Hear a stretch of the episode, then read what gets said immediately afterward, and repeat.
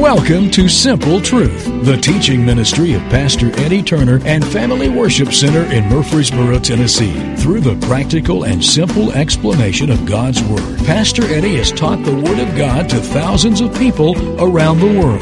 The following message is from a recent service at Family Worship Center in Murfreesboro, Tennessee. Let's join Pastor Eddie as he shares simple truths from God's Word. Matthew chapter 8. We're so glad you're here. Um, uh, turn to Matthew chapter 8. We'll begin reading with verse number 5. Um, uh, this past Sunday and what happened in Texas is just a, a stark reminder of really two things how evil this world is getting. And there's no, uh, there's no safe place anymore. We need to speak Psalm 91 over our families and over our friends every single day.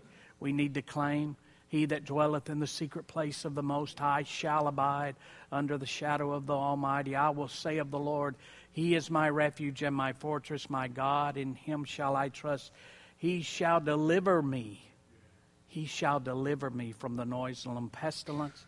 Under his wings shalt thou trust. You know, uh, no evil shall befall us, no plague can come nigh us.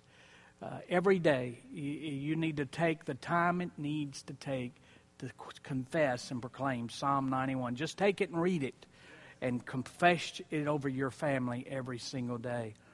And then it just reminded me of how much on time we are with this new facility because uh, uh, we are making it, the reason we're building this, and we were ahead of it, we realized we needed some safety measures in place. Uh, as you know, when we moved into this facility nine years ago, this coming Sunday, I mean, five years ago, this coming Sunday, five years ago, this coming Sunday, we moved into this facility. It was a gymnasium. It still had the, the basketball goals on either end, it had a scoreboard right up there, and uh, uh, it, was, it was still a gymnasium. A lot of these walls were, were not up. Um, so uh, we've done a lot of remodeling. But with that being said, there's ent- exits and entrances everywhere. And we've really tried to make it easy for people to get in and out of our facility. But what's happening now is that it also makes it easy for somebody who wants to do harm to get in and get out. So now that's why we're building the two major entrances that once we get started, most of these doors here are going to be shut. They're going to be locked. You're not going to be able to get in, get in these. Uh, but uh, uh, we're just we're right on time with this. And uh, and I'm going to tell you something. Our usher team, we have a we have an armed security guard, a policeman here every Sunday, but he can't be everywhere. So we really need some men to step up. We've got great ushers, and they do a great job. But over time, if we're not constantly getting more, guys, life changes on them, their jobs change on them. Maybe sickness or something hits them and they're not able to serve as much. And uh, we, we've got a growing church, a lot of different buildings that are having activities. And uh, we need some men to step up and become a part of our usher team. And uh, for nothing more than just to keep an eye out. All right? So if you'd like to be a part of that, men, we need your help. Um, you see Bubba. Bubba uh, will help. We'll put you on the rotation and do the training. Um, but we are uh, we are meeting here in two weeks with our police officer to update all of our uh, things that we're doing and to look at our vulnerable and our weak areas. And it's so important that our church family know it's safe to come to church here. It's very safe to come to church here. So we're on top of that. And you do the praying, and we'll do the planning, and God will do the rest. And uh, so we'll believe God for good things. Matthew chapter 8. Matthew chapter 8, verse number 5. Matthew chapter. How many of you enjoyed the young man that did the painting this past Sunday? Wasn't he great? Wasn't that one? How many of you saw it before he turned it over? Did anybody see it before he turned it over? One or two of you did? Uh, when I first saw him do that on video, uh, and he was doing it before he turned it off, I said, Oh, man, uh, he's just doing some kind of abstract art that it takes an art person to figure out what it is. You know those paintings, you look at it and say, doesn't that speak this to you? And I'm saying, that just speak, looks like a bunch of jibber jabber to me. But then when he turned that thing over, It was, uh, it's remarkable. What a gift the young man has. Uh, we're going to be given the first painting, the first service painting. We're going to be uh, allowing uh, you to bid on that silent auction Sunday morning. We'll have it out here, and then uh, you can bid on it if you want to take that home. And the proceeds of that will go to the building fund. All right? Go to the building fund. And our building fund offerings this Sunday, so your giving is, is going to go a long way in helping us make this church even more safer than it is. Matthew chapter 8, verse number 5. I'm going to read from the New Living Translation. How many brought your Bibles? Good. Matthew chapter 8, verse number 5. When Jesus returned to Capernaum, a Roman officer came and pleaded with him Lord, my young servant lies in bed, paralyzed and in terrible pain. Jesus said, I will come and heal him. But the officer said, verse 8, Lord, I am not worthy to have you come into my home. Just say the word from where you are, and my servant will be healed. I know this because I am under the authority of my superior officers, and I have authority over my soldiers. I only need to say go, and they go, or come, and they come. And if I say to my slaves, do this, they do it. Verse 10. When Jesus heard this, he was amazed. Turning to those who were following him, he said, I tell you the truth, I haven't seen faith like this in all of Israel. And I tell you this, that many Gentiles will come from all over the world, from east and west, and sit down with Abraham, Isaac, and Jacob at the feast in the kingdom of heaven. But many Israelites, those for whom the kingdom was prepared, will be thrown into outer darkness where there will be weeping and gnashing of teeth. Then Jesus said to the Roman officer, Go back home because you believed it has happened. And the young servant was healed that same hour. Isn't that a great story? A couple of Wednesday nights ago, we began a lesson on the authority of the believer. Everybody say the authority of the believer. So we began talking about that a couple of weeks ago. And what we discovered is that we can start reading anywhere in our Bibles. You can pick, you can, you can pick any chapter, any book, Old Testament, New Testament, middle of the book, first of the book, the end of the book. You, you can pick any place in the Bible and start reading, and quickly you'll discover that a war is taking place for mankind. Anywhere in the Bible. You pick it up and start reading it. You don't have to read many chapters until you realize a war is taking place. We're in a war. This is not a game. We're in a war for life. We're in a war for eternity. We're in a war for our health. We're in a war for our families. We're in a war for our finances. We are in a war for our mental fulfillment and peace. There's a constant war all the way around us. And the Bible tells us of that. We shouldn't be surprised when attacks, temptations, tests, and traps and bad events try to come our way and get us down. We shouldn't be surprised when that happens because we're in a war. As Christians, we're in a war. And notice what the Bible says in 2 Corinthians chapter 10. Look at 2 Corinthians chapter 10, verse number 3. Notice what the Holy Spirit, through the Apostle Paul, is t- saying to Christians. He's not talking to the world, he's talking to Christians who happen to live in Corinth. And this is what he says to them For though we live in the world, we do not wage war as the world does. Notice he says we are waging war. You're in a war.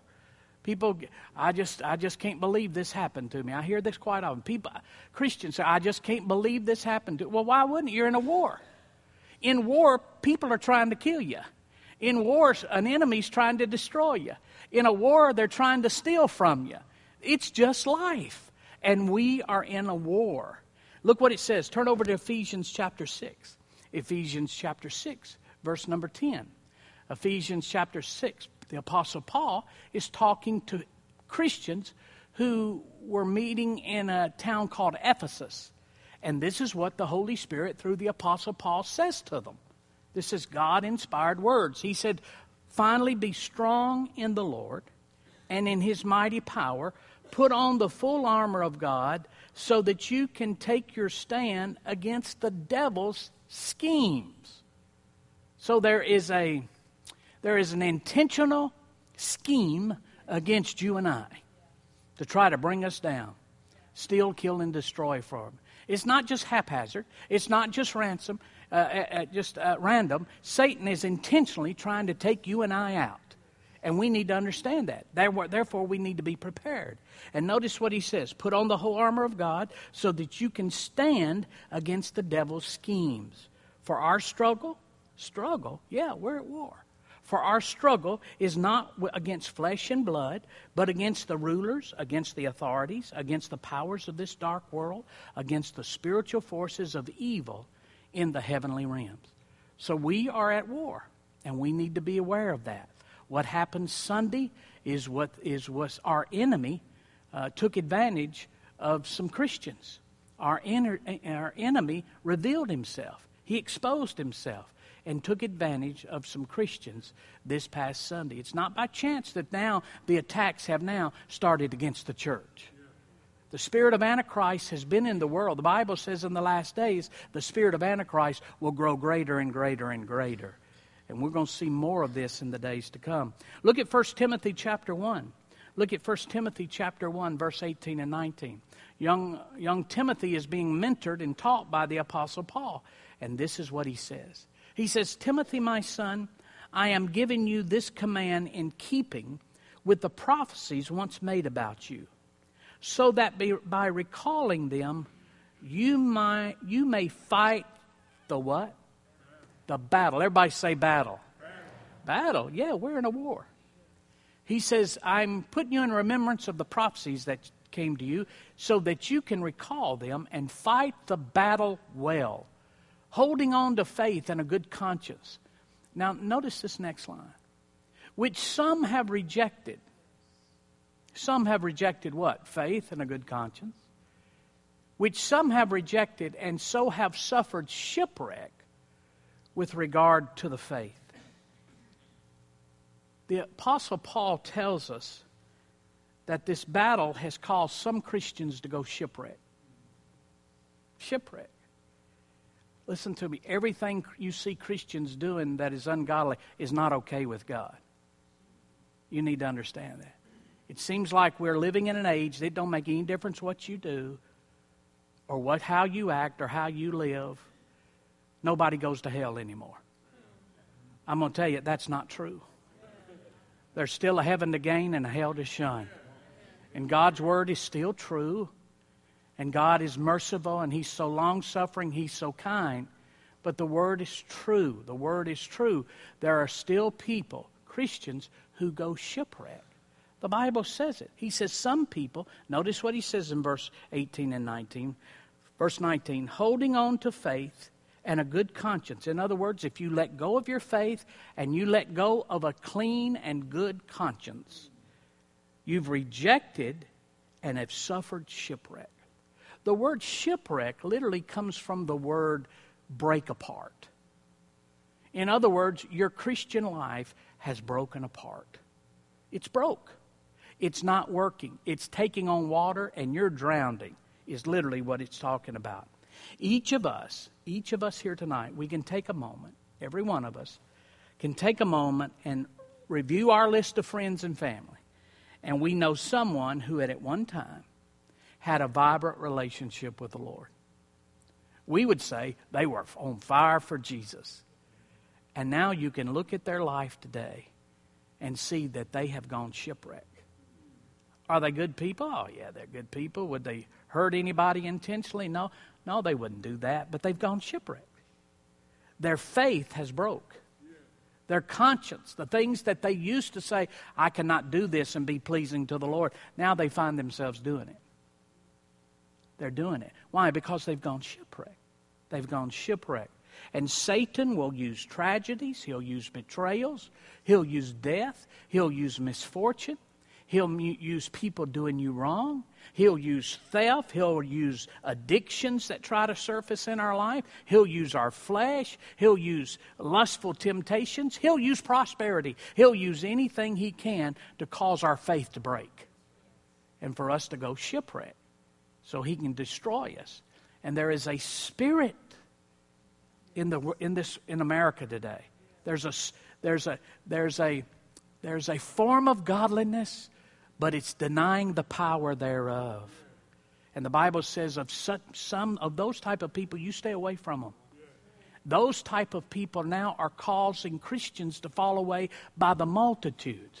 It's okay to do this now and still serve Jesus. It's okay to act this way and still serve Jesus. It's okay to live this lifestyle and still serve Jesus. See, they have a form of godliness, but they deny the power that will set them free of all ungodly living. And the Bible says, from such draw away.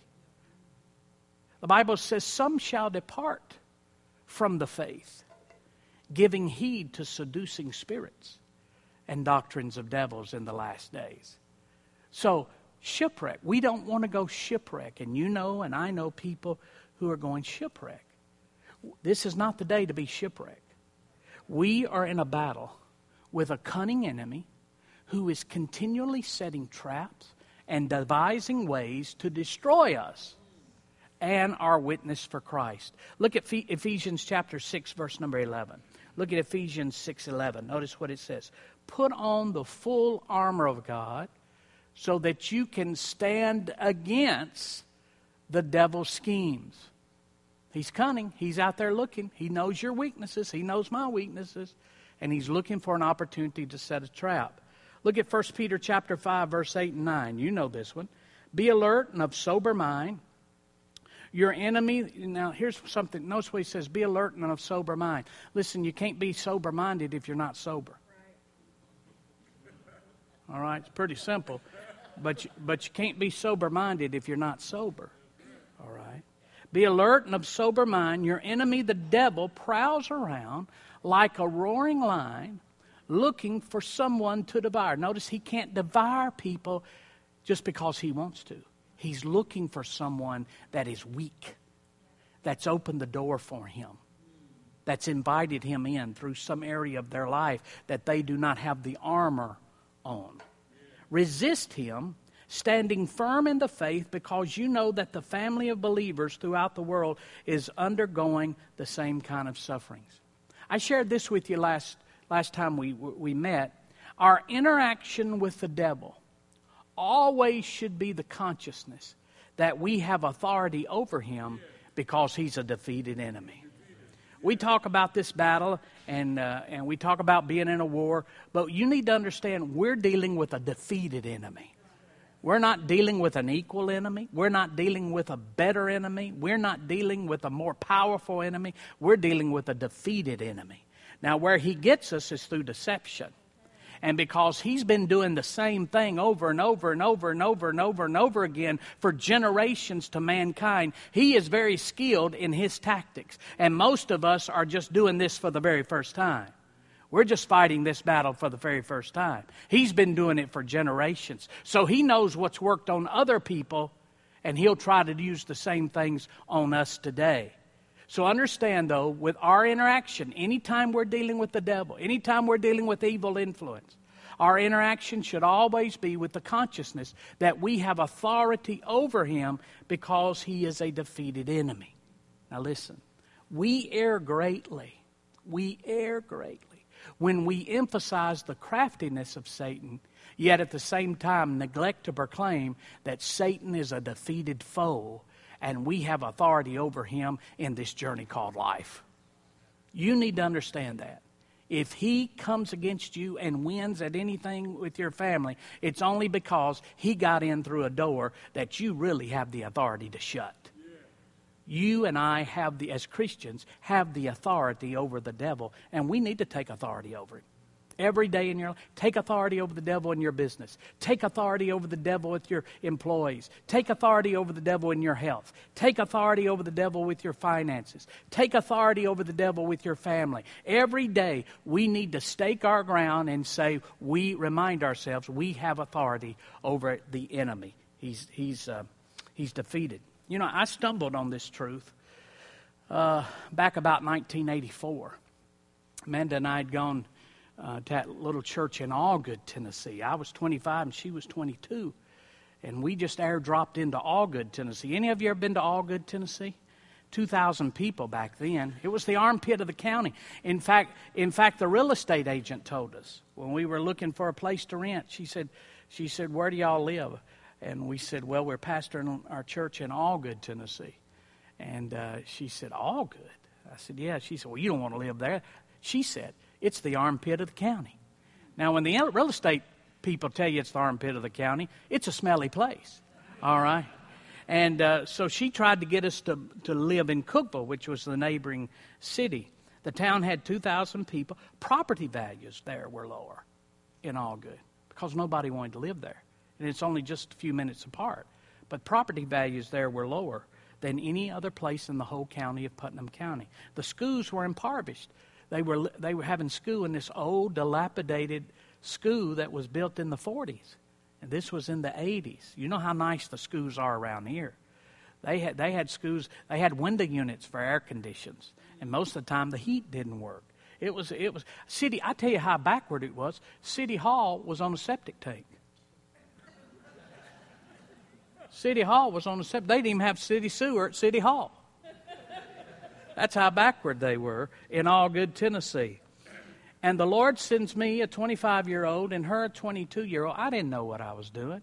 I'd graduated from Belmont University, and I felt the call to ministry, but I didn't know how to pastor. I didn't, I didn't know what I did. We knew no one. The little congregation of 30 people had no connections. The oldest of the three board members was 35, and the youngest was 26, and I was 25.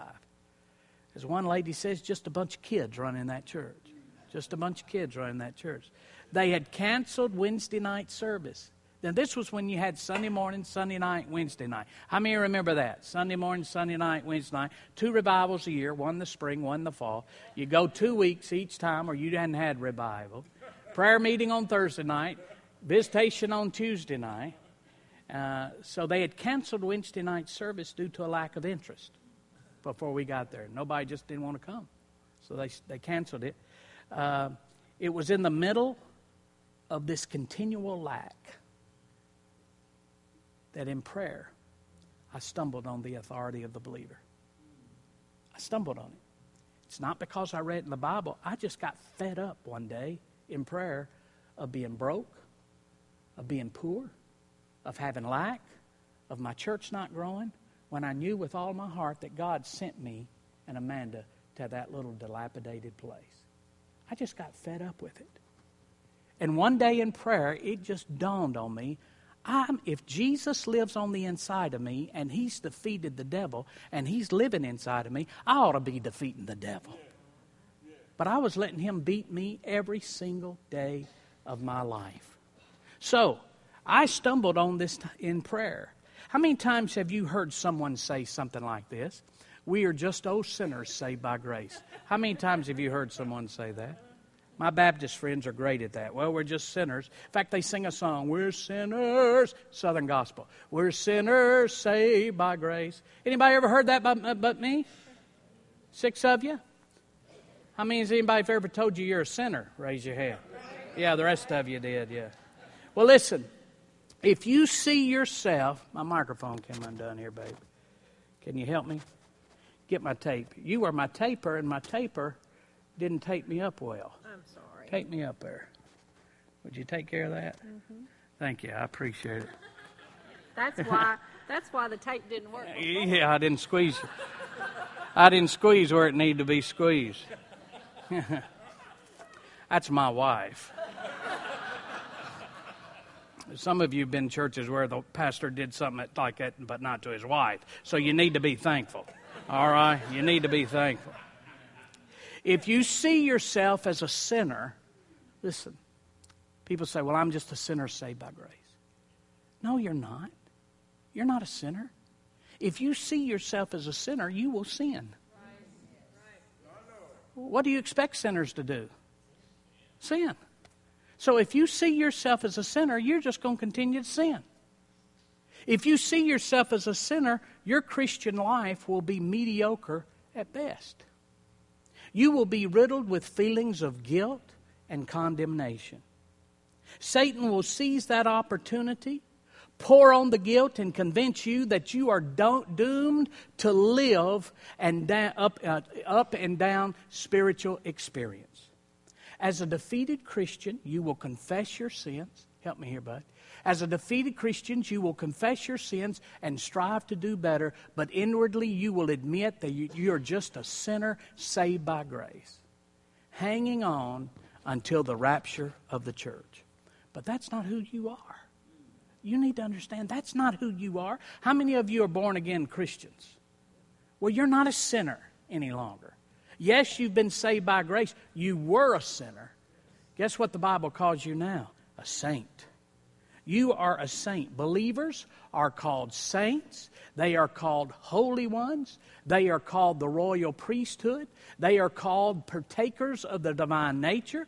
They are called justified, righteous, redeemed, overcomers, more than conquerors, sons and daughters, children of light, fellow laborers with God, and fellow citizens of the family of God. Nowhere does the Bible call believers sinners.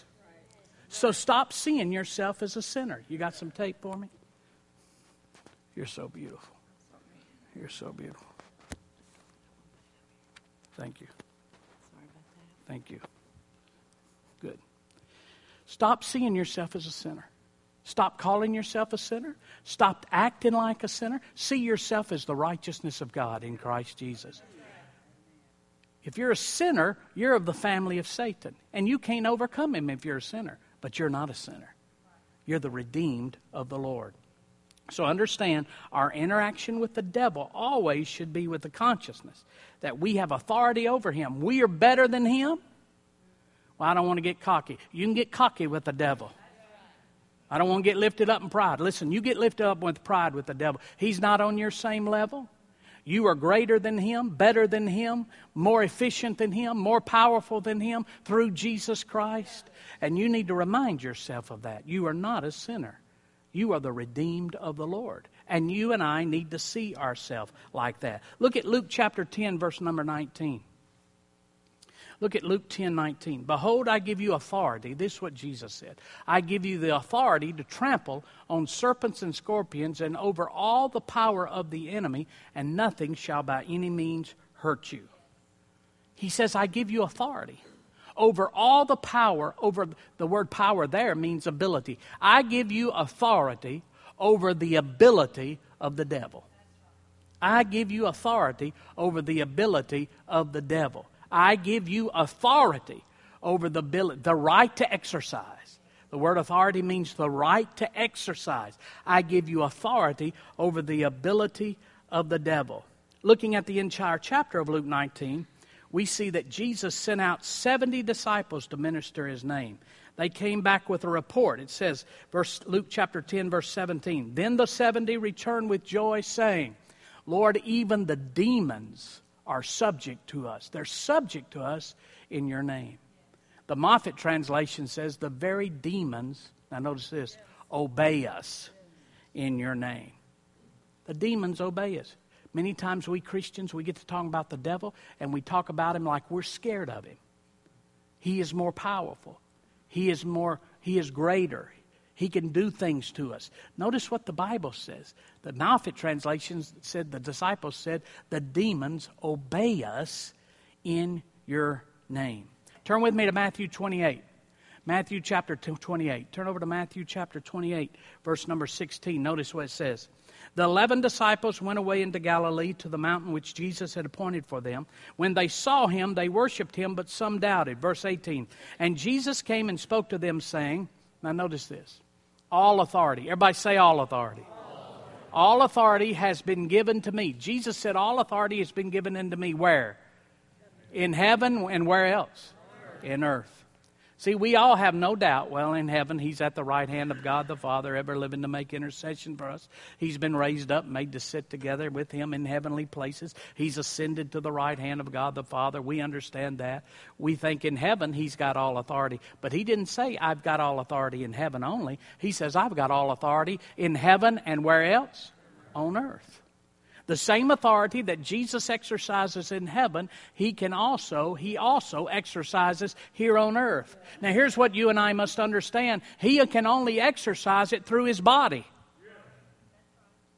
He can only exercise it. We are the church, are his body. So if the authority of Jesus Christ is going to be exercised here on earth, it'll be exercised through us, the body of the Lord Jesus Christ, Christians, taking our authority. Listen to what he says. And Jesus came and spoke to them, saying, All authority has been given to me in heaven and earth. Now, notice this go therefore.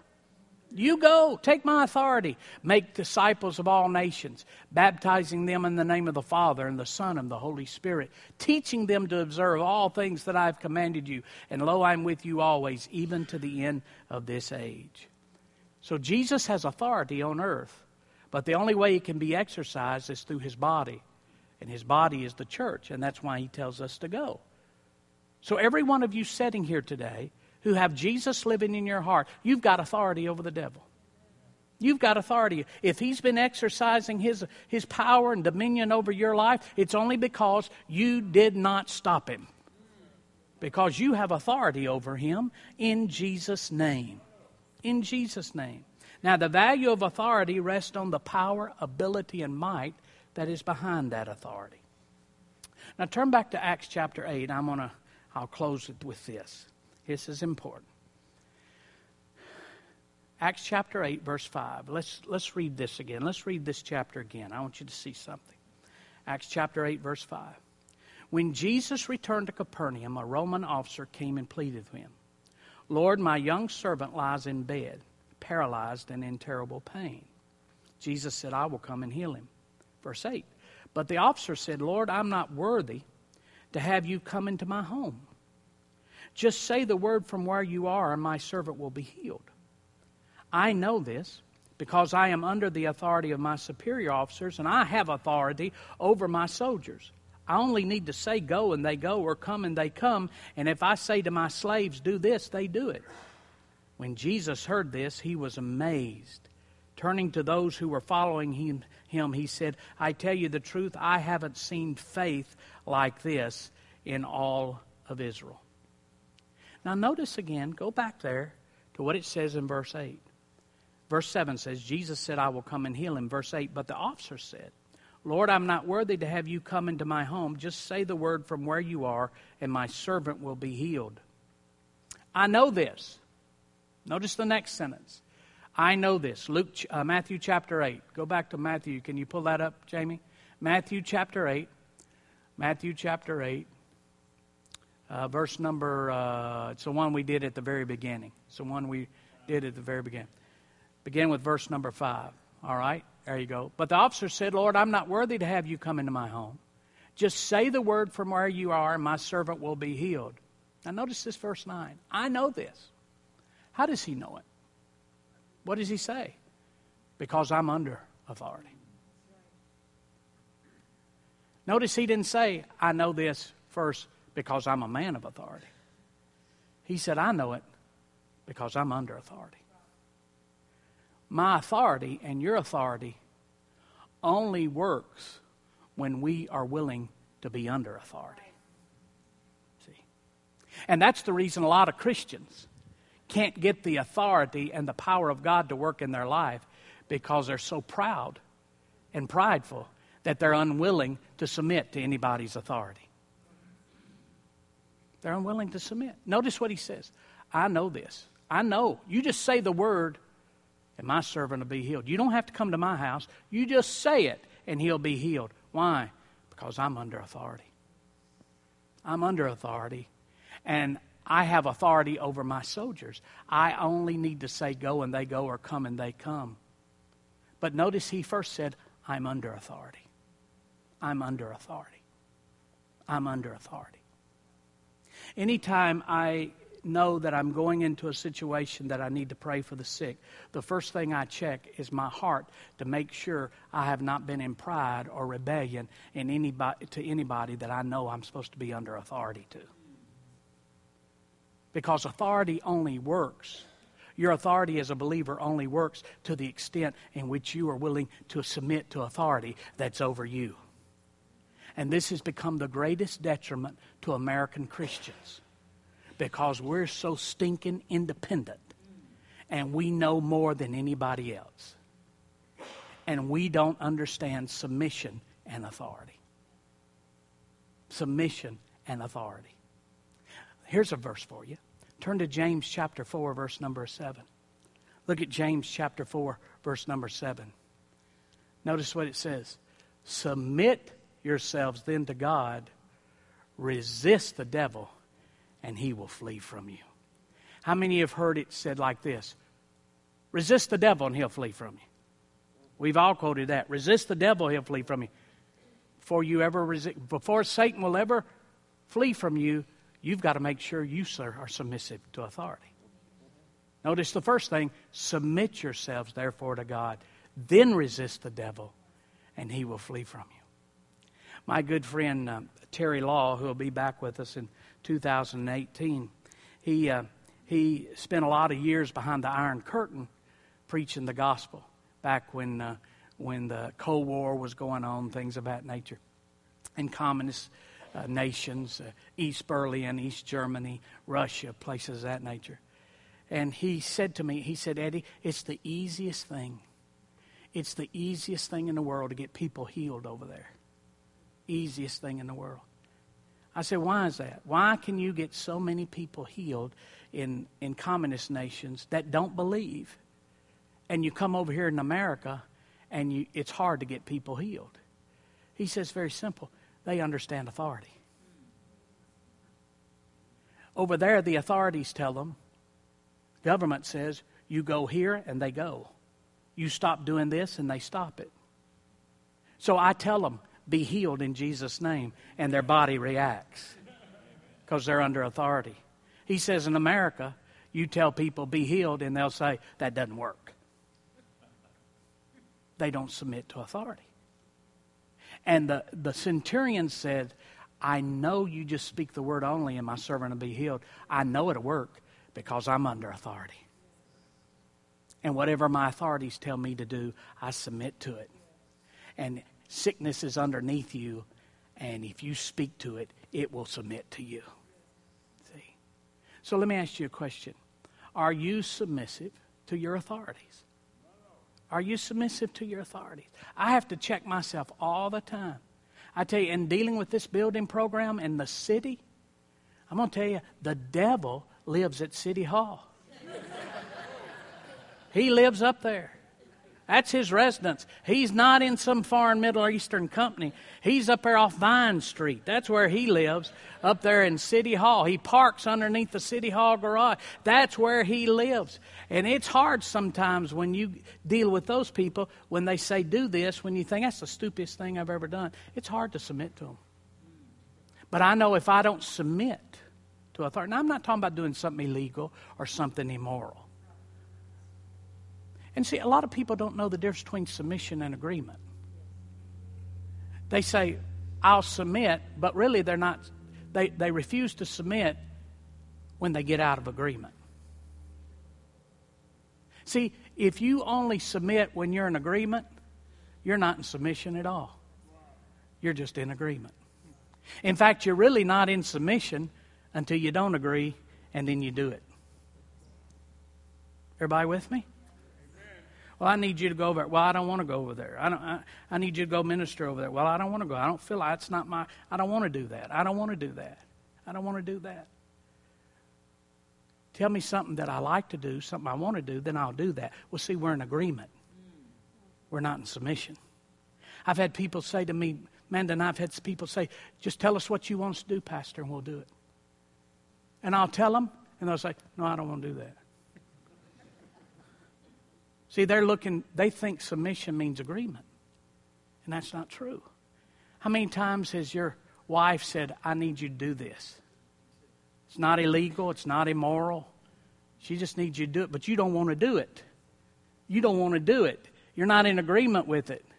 As long as you're in agreement with it, you're a good husband. But see, that's not submission. That's not submission. Now let's take it a step further. How many times has our flesh wanted to do something and God said, Don't do that.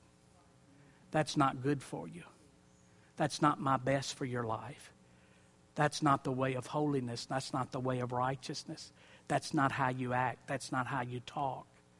That's not showing Christ in your witness and in your words and in your actions. And if you can't submit to that, how in the world are we going to get sickness and disease and devils to submit to us? That's why the Bible says submit to God first, then resist the devil, and he'll flee from you. Why? Because I know it'll work because I'm under authority. Isn't that what he says? Jesus said, I'm going to come heal him. He said, You don't have to heal him. You just speak the word. I know it'll work because I'm under authority. And we say to sickness and disease and the devil and our family, Get out of here. And he won't leave. And it's because we're not submitting to the Word of God in our life. So we need to submit to the Word of God in our life, and then we're under authority, and then we speak the Word, and the devil will have to listen to us. Thank you for listening to The Simple Truth with Pastor Eddie Turner. Please join us at Family Worship Center, 3045 Memorial Boulevard, Murfreesboro, Tennessee, when you are in the Middle Tennessee area. You can also learn more about FWC at our website, www.familywc.com. Thank you again for listening to The Simple Truth.